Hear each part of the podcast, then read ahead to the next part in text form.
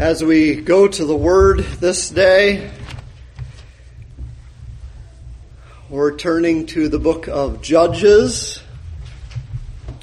And I invite you to turn with me as we look to the book of Judges, to turn to the 14th chapter of that book, the 14th chapter of Judges.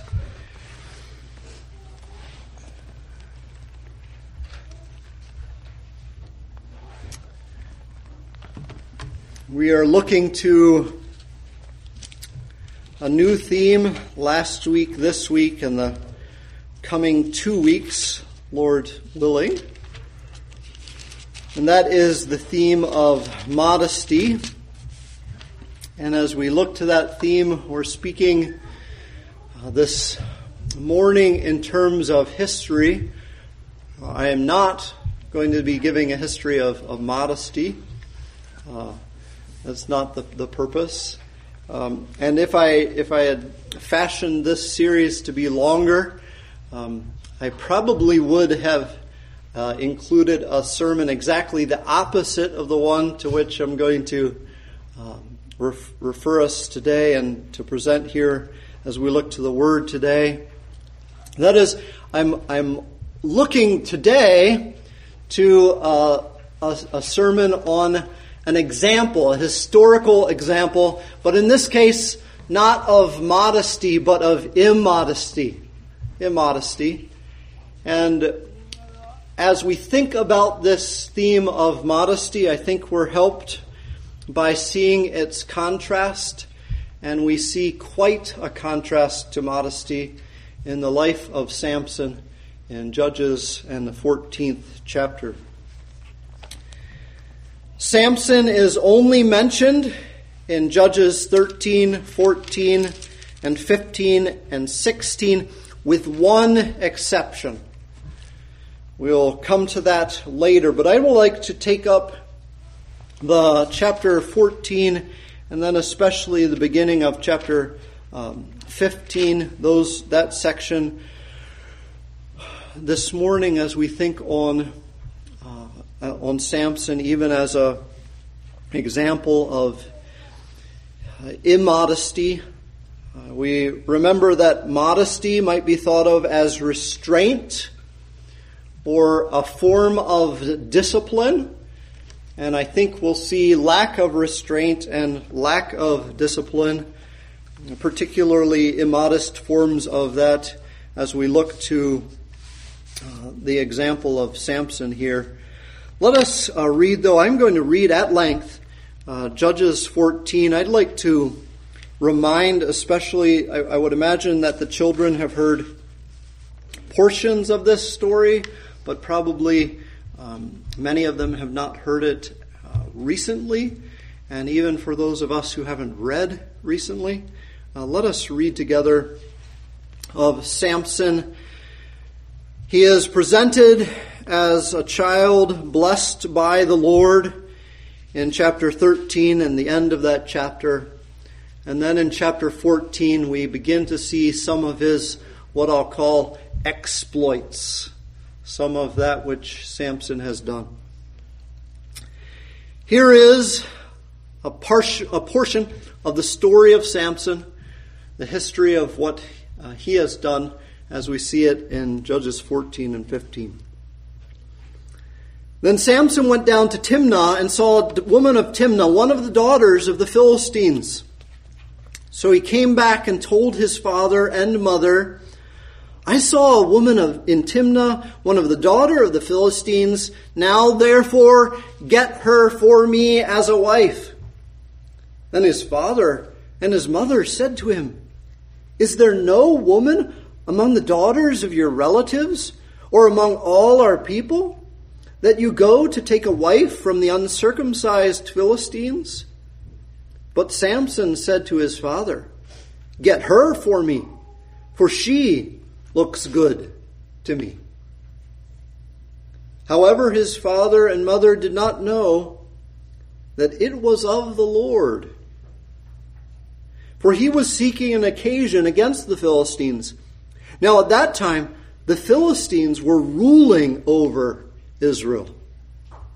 Then Samson went down to Timnah with his father and mother and came as far as the vineyards of Timnah. And behold, a young lion came roaring toward him.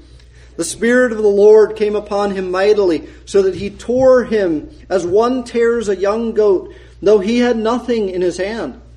But he did not tell his father or mother what he had done. So he went down and talked to the woman, and she looked good to Samson. When he returned later to take her, he turned aside to look at the carcass of the lion, and behold, a swarm of bees and honey were in the body of the lion. So he scraped the honey into his hands and went on eating as he went. When he came to his father and mother, he gave some to them, and they ate it, but he did not tell them that he had scraped the honey out of the body of the lion. Then his father went down to the woman, and Samson made a feast there, for the young men customarily did this. When they saw him, they brought thirty companions to be with him. Then Samson said to them, Let me now propound a riddle to you. If you will indeed tell it to me within the seven days of the feast and find it out, then I will give you thirty linen wraps and thirty changes of clothes.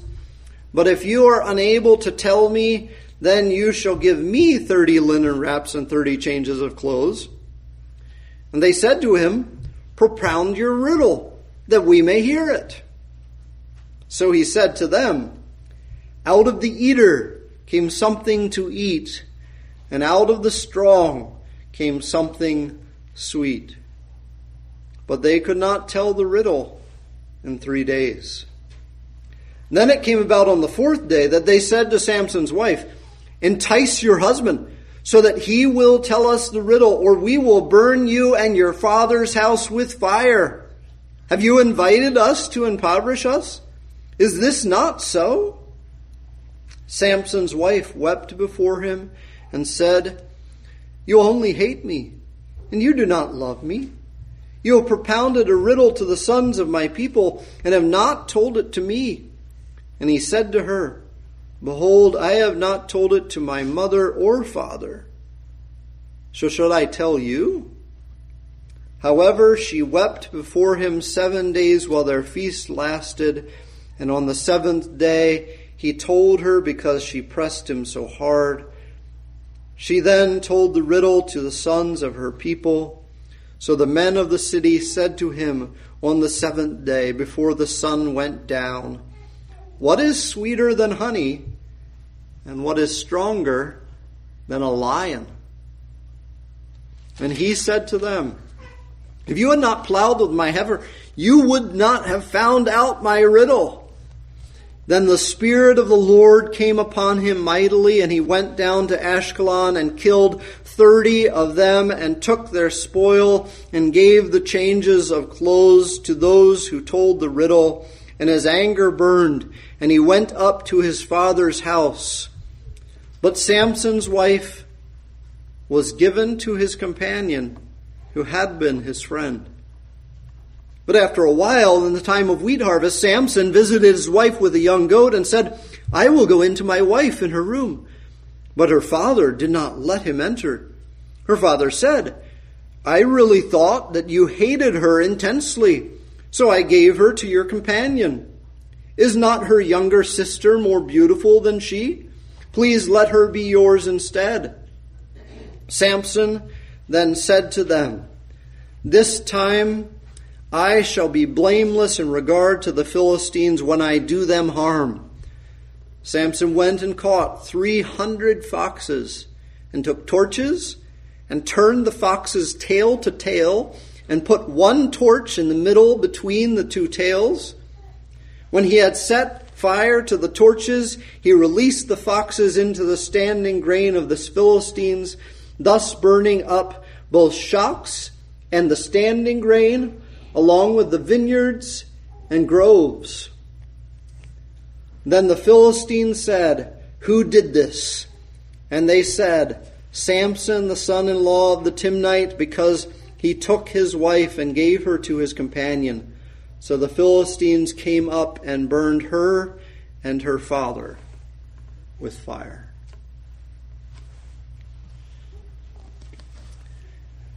Might we ask the Lord to help us in directing our mind to this uh, text? Let us bow before the Lord.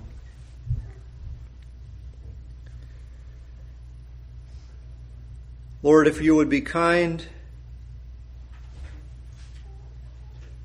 to open our minds but a little,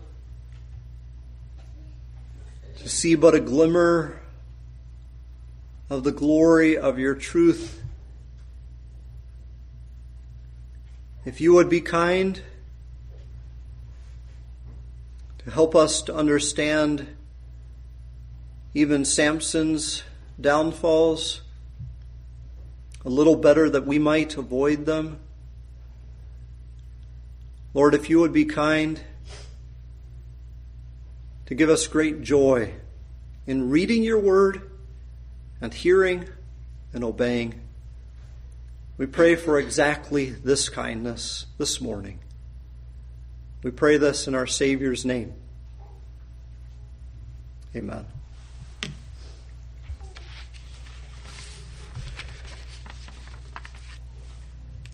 When we think of our modern culture, I think that you have many reasons to not be thinking about modesty.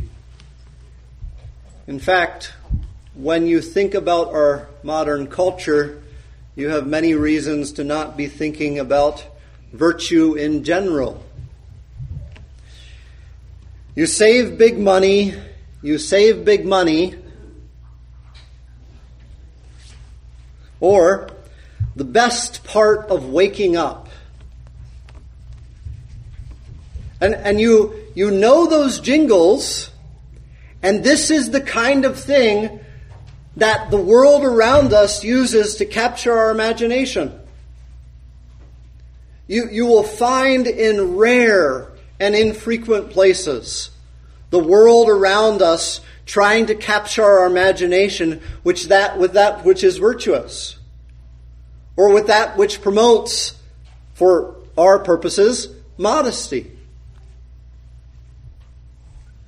We looked last week to modesty and uh, sought to try to help in defining it and clarifying uh, it. We're not speaking, as we uh, looked last week at this theme, we're not speaking exactly and only of modesty in terms of dress and clothing, but we're, rather we're speaking in terms more broadly of modesty in terms of character and action, modesty in terms of speech and thought. In reading about modesty this past week, I came across this helpful uh, note. Modesty decenters the self and makes room for other people to flourish. Modesty decenters the self and makes room for other people to flourish. I think this is much in keeping with a text in Romans, which would help us even in thinking about modesty. As you think about Romans and the 12th chapter, the third verse teaches us the same kind of thing. Not to be focused on self, and not to be pr- trying to promote ourselves, but to seek, be seeking to help and benefit others more than ourselves. For the, through the grace given to me, I say to, to everyone among you, not to think more highly of himself than he ought to think, but to think so as to have a sound judgment, as God has allotted to each a measure of faith. We ought to think of others more highly than ourselves. This is, at least in part, one aspect of modesty. And so last week, as we looked to this theme and sought, uh, sought to uh, define and, and understand it, we noted that modesty pertains to restraint, not seeking to put out and put forward as much as could be put forward and put out, but rather to restrain. Or as we would think in terms of that which is common, if we pretend that that which is uncommon ought to be viewed as common, that is immodesty. We, we ought to treat those things that are special as though they are special, to use our, our language, to use our parlance. Th- those things which are important need to be treated in, in appropriateness with the character and, and nature of what they are. Those things which are uh, less valuable needed to be treated in, in accordance with the character of what they are. Which leads us then to thinking about this uh, topic of modesty, even in terms of how we would see it in the people and lives around us, but more importantly, how we would put it into our lives. If, if modesty is a kind of propriety and a kind of humility, and immodesty is a kind of pride and impropriety and arrogance and selfishness and self centeredness, what does that look like in a person's life? And I think that in, in, in, at least two ways, the example of Samson helps us to understand immodesty. And so I'd like to look to this theme of immodesty in um, in the life of Samson. He was immodest, firstly, in his personal focus. There was a self focus. He was immodest, secondly, in his spiritual recklessness. Spiritual recklessness. I think in both of these ways, we can see immodesty on display. Now, the life of um, Samson begins in a flourish for the one who is not able to have children, is given this child by the Lord. And we read this in chapter 13 and verse 24 and 25. Then the, the woman gave birth to a son and named him Samson, and the child grew up, and the Lord blessed him, and the Spirit of the Lord began to stir him in Mahaneh-dan and between Zorah and Eshtaol. Here is, uh, here is the Lord coming by means of his angel to speak of this coming one, Samson. Uh, the Lord coming by way of uh, giving, uh, giving birth to one who, uh, to, to a lady who was unable previously to give birth. And all of this done in accordance with the promises and the obligations which the Lord put forth in chapter 13. Samson was to be a Nazarite. Samson was to be devoted to the Lord. Samson was to be special to the Lord. There was some immodesty as to who God was intending to make him. But where there is an appropriate form of immodesty, where there is an appropriate form of zeal and lack of restraint, is that the kind of immodesty that we see in Samson? And I would say no, at least in these two ways. Samson, firstly, was immodest in his uh, personal focus. He was focused on himself. We saw how that he went and he demanded of his father and mother that he wants to have this one particular lady from Timnah, a daughter of the Philistines, for his wife. Now, it was common in those days, it was typical in those days for the parents to, to uh, co- coordinate marriages with, uh, for their, their children. But here we find what, uh, what Samson is doing is Samson, in immodesty, is seeking his own pleasures and lusts. He's seeking his own desires to be fulfilled. It's interesting because as chapter 14 starts out, the, the language that's used of seeing, Samson saw this woman of Timnah. That, that language of seeing is emphasized. Uh, Samson was living according to his lusts and according to his desires. Samson wasn't living in propriety, properly as should be lived in as male and female, husband and wife before the Lord. Rather, Samson was following his baser desires and inclinations and affections. He was immodest in his personal focus. We see this as we continue on in the text. For example, uh, as you go down in the text and you look to verse number 13, why is it that Samson gives this riddle? He gives this riddle, and, and it, it is a violation of riddles in the sense that it, there's no possibility that anyone would know the answer to the riddle other than him because this is no usual circumstance. If a lion dies, will you find bees in its carcass? No, you'll find maggots and flies. So, in some unusual circumstance, God orchestrates that honey and honeybees come to this carcass.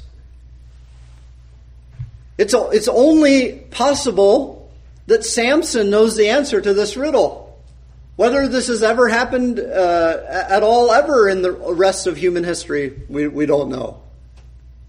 Certainly and definitely unusual and unlikely.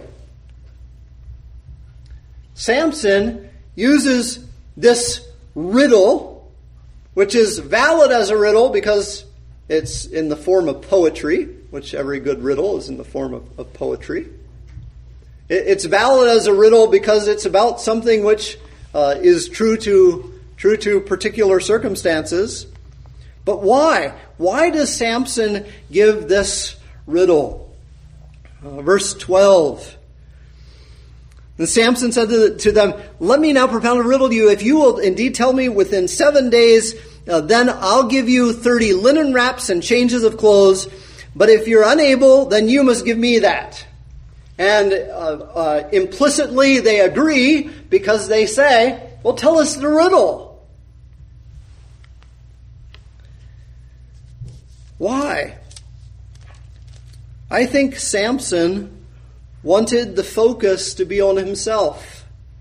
Samson was interested in a, a, amassing what to himself? Well, in this case, linen uh, clothing and outer garments. He, he was going to be wealthy before his time, as it were. This is the height of immodesty, right? Uh, parents know this. Uh, a young person goes out and gets married. Should they expect to have all of the blessings of 30 years of accumulated wealth in the first year?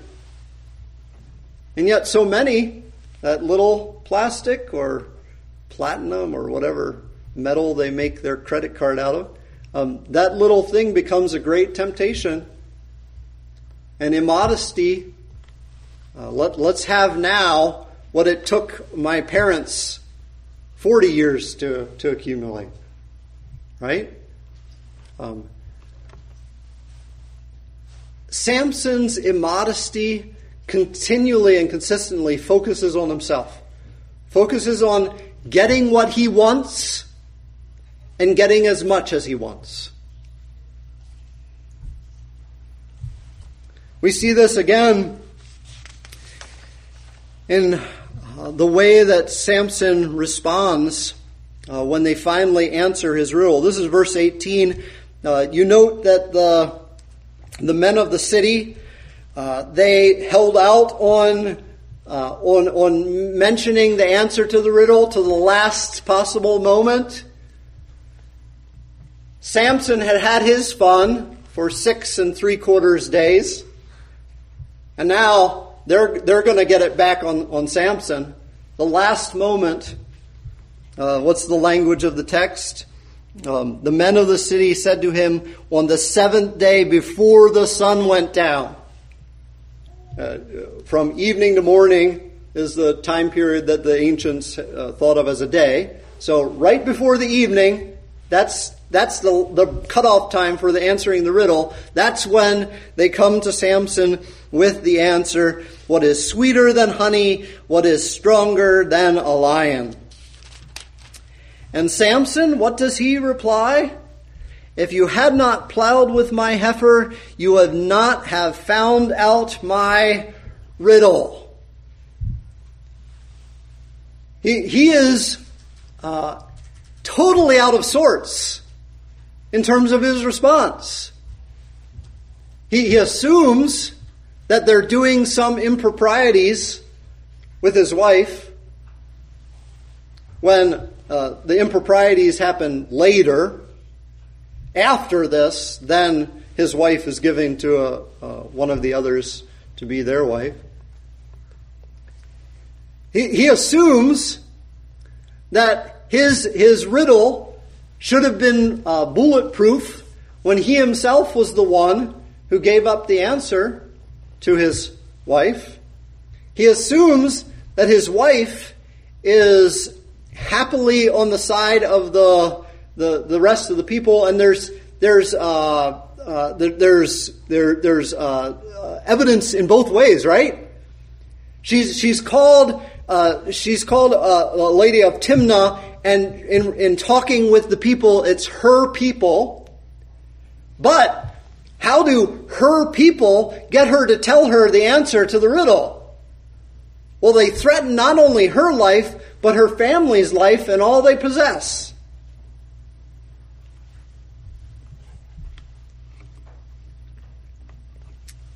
Here is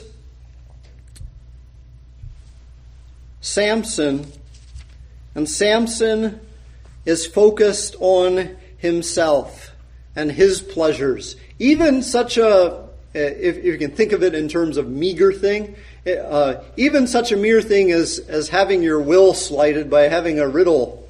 Now, obviously, he was going to be out 30 um, linen garments and 30, uh, 30 uh, pieces of clothing. Um, but well, what does he do to, to uh, remedy that? Verse 19, the Spirit of the Lord came upon him mightily, and he went down to Ashkelon. Uh, by the way, Ashkelon is one of the major cities of the Philistines. So he, he goes to their stronghold, as it were, and he kills 30 of the Philistines and took their spoil and gave the changes. Now, what's interesting in the Hebrew is that's not the same word as is used back in uh, verse number uh, 12 uh, linen wraps and changes of clothes. Okay? Th- those words are words for the common uh, garments that, that someone would wear. The, the word that's used in uh, chapter uh, uh, 19, in verse 19, 14, uh, chapter 14, verse 19, the word that's used is of the military armor, the military garb.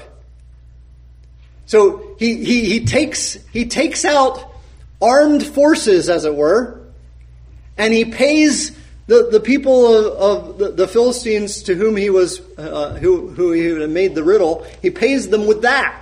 Now we don't see any kind of squabble or or problems in paying with them with that because he was paying something more valuable instead of something less valuable. Um, but that's exactly the kind of person that he is. He's focused on himself. He's focused on getting his way. If he's crossed, then he will make sure to cross someone else. It, reminds us of, it reminds me of, of a sermon series I preached not too long ago. On what rule? The golden rule. Do you do to others as they do to you?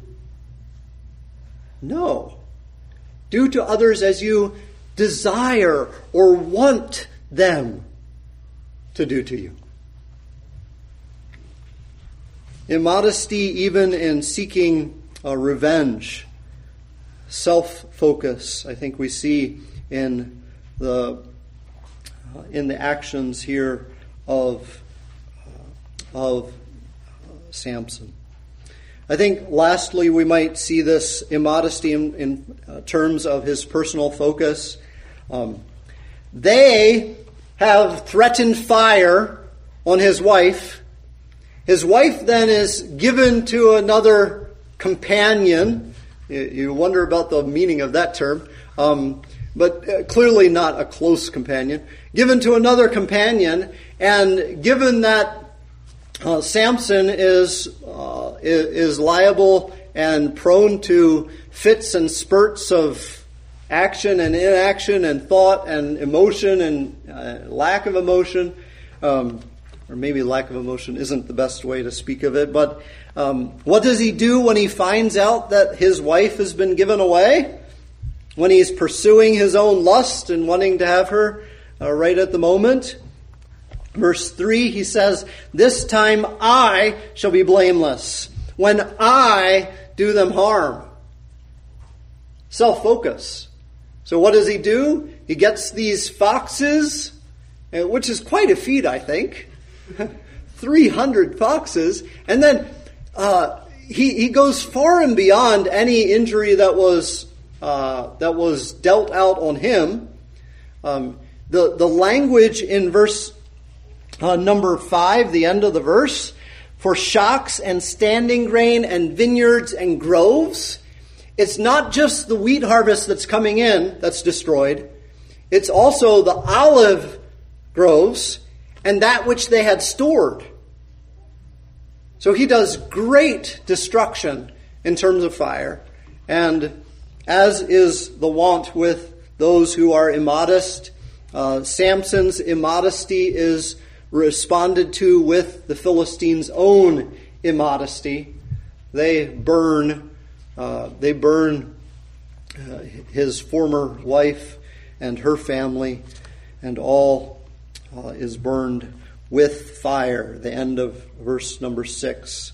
Uh, it's interesting to me. This is a side note. It's interesting to me that the a penalty that she was originally seeking to avoid is exactly the penalty she ends up getting in the end. The, the, the, the trial and hardship that she was seeking to avoid, exactly the thing that happens to her uh, in the end. Now, thus far, if you were looking at uh, Samson, you would think that his immodesty is certainly uh, connected to his spiritual state, and probably uh, you wouldn't be wrong if you were just reading the book of Judges. More on that in a moment. Secondly, his immodesty in his personal focus and his immodesty in his spiritual recklessness. Spiritual recklessness. Now, uh, here is uh, here is Samson. He's been born for the purpose of being a judge. Now, judge was not a person in government authority in, among the people of Israel. Uh, a judge was someone who is used in very different ways and very different circumstances depending on the particular judge. But the whole point of the judges was to show A, God's care, God's care for his people, he's going to continue to protect, he's going to continue to provide for them, and B, God's judgment. God, God is not going to let the sinfulness of his people go unimpeded. God, God is going to deal with his people, and even as he shows his care, he'll show his care in terms of their uh, spiritual, his care for their spiritual circumstance. Samson is quite the uh, paradox, as it were, as you look to his character. He, he's supposed to be a Nazarite. He's supposed to be devoted to the Lord. And as we're uh, made, as is made very clear, as his father and mother interact with him, which, by the way, is a frequent uh, usage of language in, in this, in this uh, section of, of the Samson story. Note how much father and mother come up as you go through the, the account. Okay? Sam, Samson's immodesty is a modesty in, in not following the path that his father and mother had clearly followed. They, they'd been praying, they'd been going to the Lord, they'd given their son to, to be the Lord's. Samson, quite a different person. But what we find out is that uh, the Lord was doing something through Samson. But how is it that the Lord does this great work of judging the Philistines through Samson? Is it because Samson is such a noble personage? Personage? Is it because Samson's spiritual qualities are so stellar that everyone uh, falls over to follow in his godliness? No, in, in quite uh, the same kind of way that in, in Genesis and the last chapter, you find the, the uh, uh, Joseph's brothers being said to have uh, done all this wickedness on him, but the Lord was directing and the Lord was guiding in it. That's the same kind of way that you have God sovereign in Samson's life.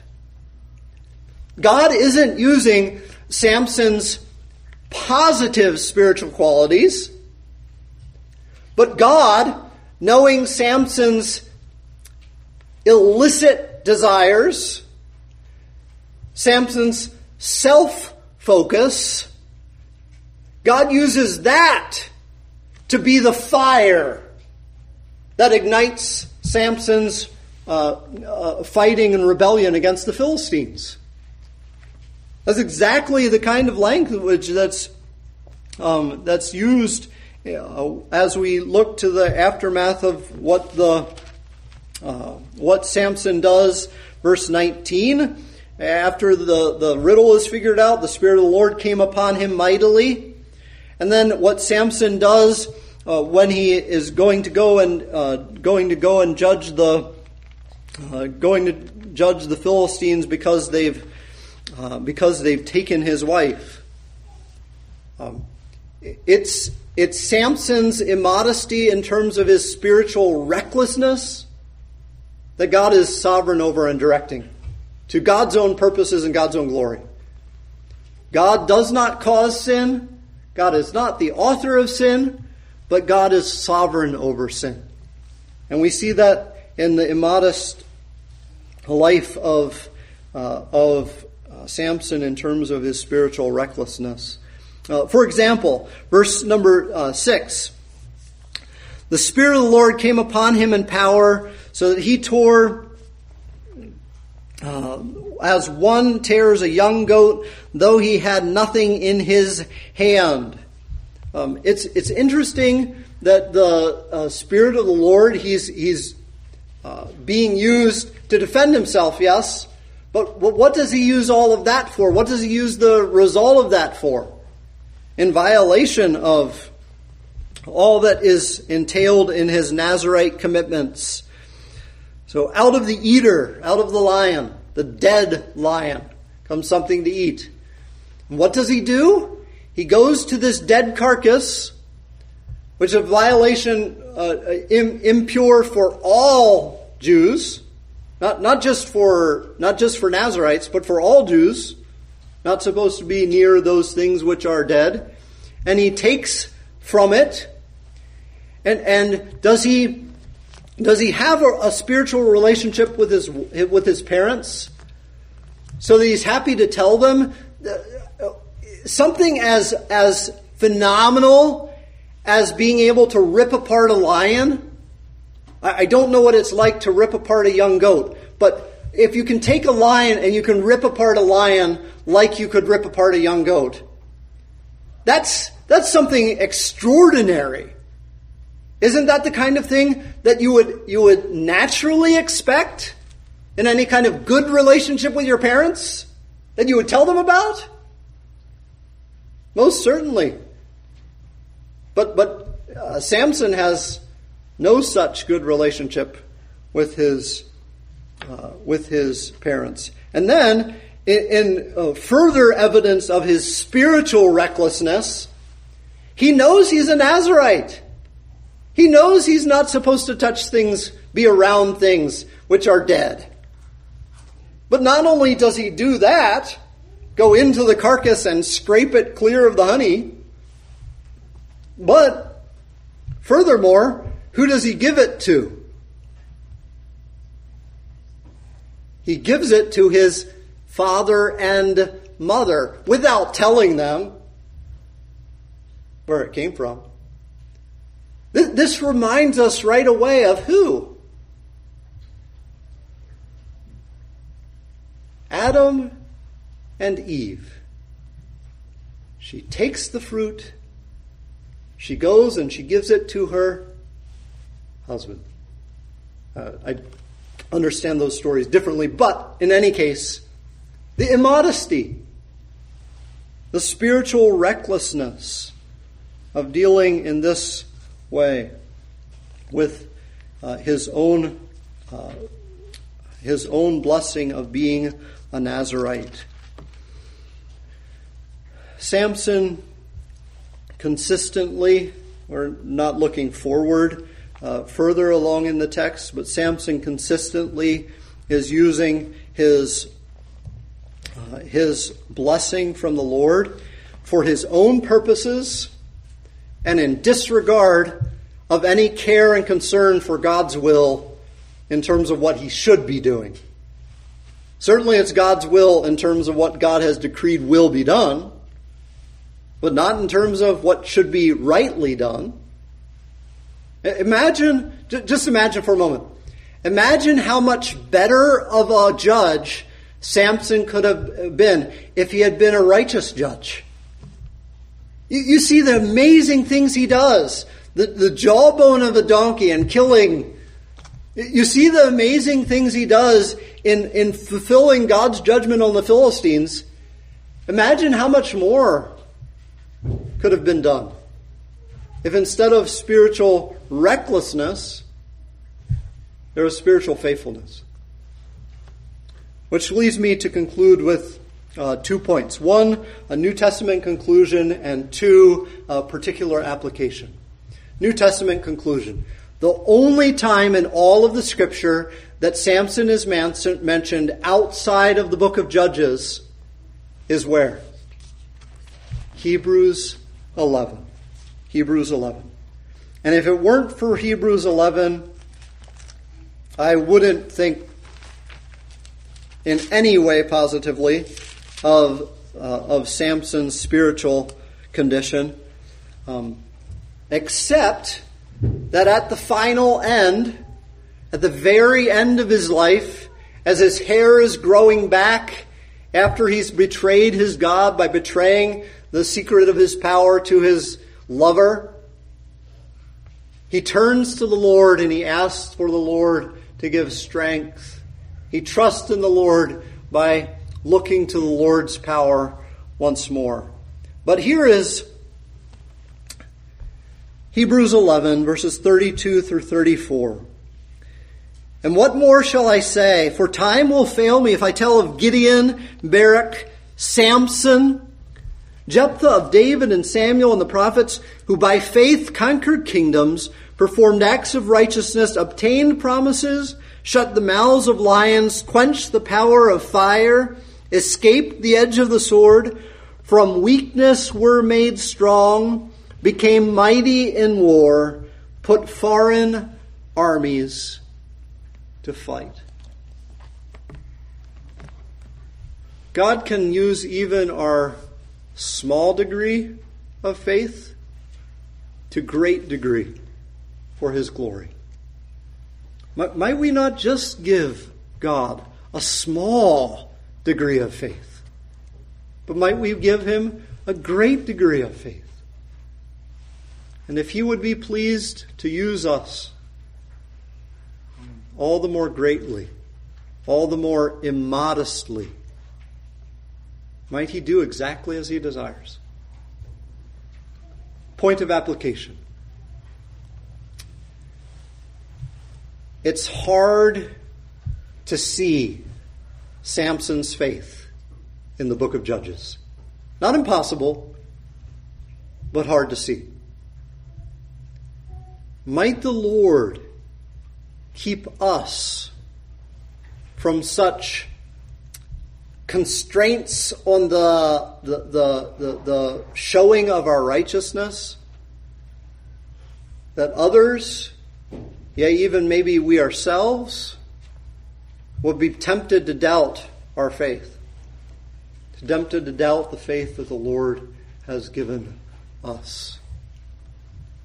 Might we,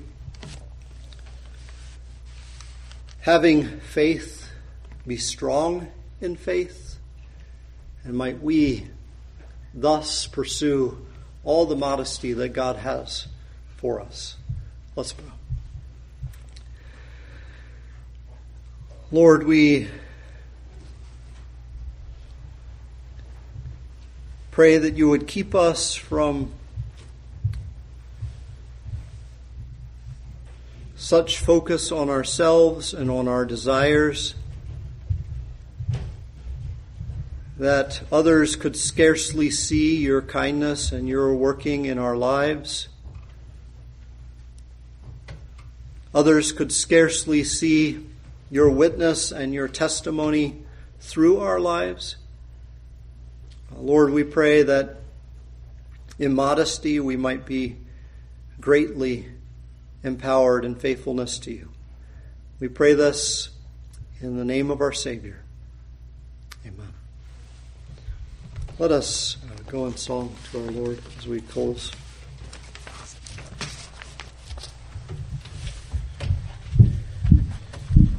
Take the blue hymnal. Turn with me to number 476. 476, May the mind of Christ my Savior. We'll sing uh, verses 1, 2, 4, and 6. Verse 1, and then the even verses. 476, May the mind of Christ my Savior. Would you stand as we sing?